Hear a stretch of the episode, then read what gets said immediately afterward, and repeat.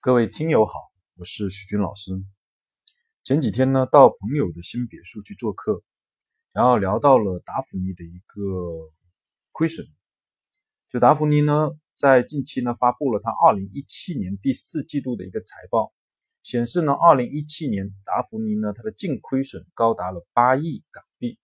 同时呢，在二零一七年呢，总共关掉了一千零九个销售网点，其中包括呢三百一十家达芙妮的直营店。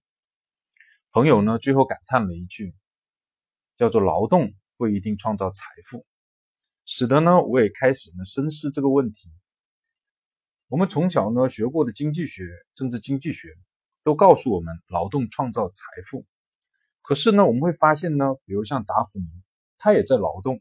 可是它不仅没有创造财富，还导致了大量财富的损失。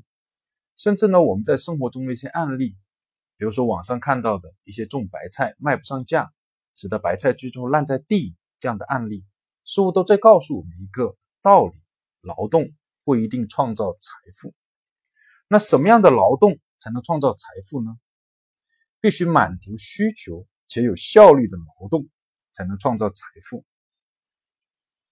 首先，劳动必须满足客户的需求。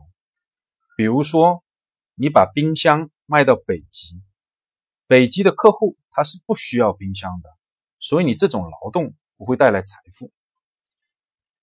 第二，这种劳动必须是有效率的，特别是在竞争激烈的情况下。如果不能有效率的满足需求，就会失去市场。比如达芙妮。众所周知，线上比线下能够更有效率的满足客户的需求。